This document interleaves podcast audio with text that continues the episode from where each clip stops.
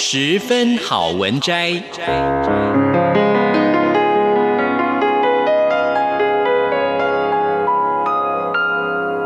十分钟的心灵补给站。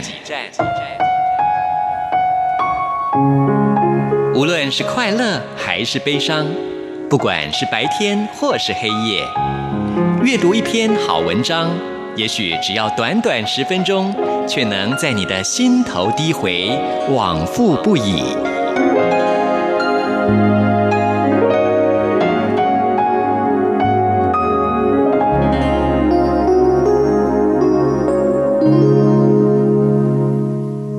亲爱的朋友，欢迎您收听今天的十分好文摘，我是朱佳琪。今天我想跟大家分享的这本书呢，是由麦田出版社所出版的《为了遇见四十岁更好的自己》。那么这本书的作者呢，是一位日本作家，叫岛津良治。他认为四十岁之后，应该要每年帮自己卸货一次。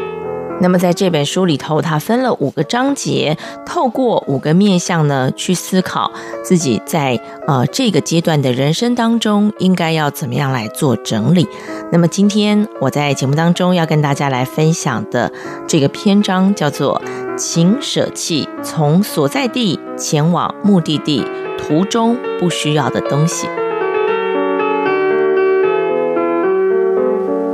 人生啊，真的就是很像一段旅程，呃，我们会背着我们的行李，从出生走到你的生命结束。在这过程当中，如果你认为什么都要，什么都留的话，那么你的行李就会越背越重，然后呢，你就会越走越辛苦。但是，如果我们可以懂得在人生的不同的阶段，帮自己去做整理，然后呢，不需要的，我们就把它舍弃掉的话。也许在接下来的人生当中，你也可以走得轻盈，而且呢是更符合你那个阶段所需要的东西。在这个篇章当中，他就有提到有三个步骤可以帮助你决定东西要舍还是要留。他说，二零零七年我从日本远渡新加坡的时候，手中的行李呢只有两个大行李箱跟一个小行李箱而已。然而经过六年之后，东西比当初多出许多，开始收行李准备回国的时候，才发现整理起来竟然有将近一百箱的纸箱跟家具，东西多到连自己都大吃一惊。原来在不知不觉之间，家里已经堆积了许多越来越少用到的东西，或是丢掉也无所谓的东西。这些东西不可能全部带回日本，那么究竟该怎么做呢？才能够区分那些要留下来的东西和要丢弃的东西，或是必要的东西和不必要的东西呢？无论是搬家或做生意，我都会用以下的步骤来选择取舍：第一，设定想要达成的目标或成果；第二，进行现状分析；第三，思考如何填补这个目标或成果以及现状之间的差异。首先，我们先谈第一个，设定想要达成的这个目标或成果。首先呢，我们要把这个目标化为具体的数字。例如，以职业选手来说，就是一年挥出两百支安打；那对于商务人士来说，就是一年要增加一百个客户等等。我当年成立现在公司的时候，目标呢就是设定在在教育咨商界持续深耕。为此，我就必须要举办讲座，并且出版书籍。设定好目标之后，有一个基准，明确的设定到什么样的程度才叫做达成目标。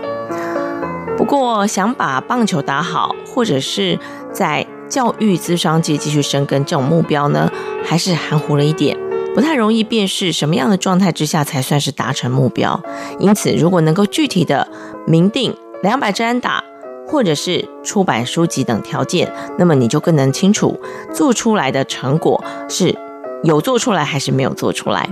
第二，要进行现况分析。设定目标之后呢，很多人会先思考要怎么做才能够达到目标，但其实这是不对的。在思考要怎么做之前，我们应该要先检视那自己目前拥有的条件是什么，去客观地分析自己的现况。即使建立了目标，如果不晓得自己的所在地，那你也就没有办法规定说，那什么时候应该要做到什么事，然后呢，要怎么做才能够按照计划抵达目的地。举例来说，如果我现在呢，就是已经有要去日本的目标，但是我现在的所在地是新加坡吗？还是纽约？还是伦敦呢？如果你现在不知道你自己所在的位置，那你当然不会知道说你要花多少时间搭什么样的交通工具，必须要花费多少钱啊，然后或者是请谁来帮助才能够达到你的目标，对吧？因此呢，在前进到下一步之前呢，就必须要先检视自己拥有哪些的经营资源，留下达成目标所必须的东西，舍弃不必要的东西。职棒选手即使是把目标设定为击出两百支安打，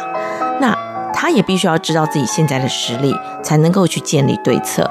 所以，如果一个职棒选手他自己去年的安打数是一百五十支，又或者是一百支，还是五十支，他就要去分析自己擅长的球种跟不擅长的球种是什么，然后呢，要朝哪个方向击出去的球比较多。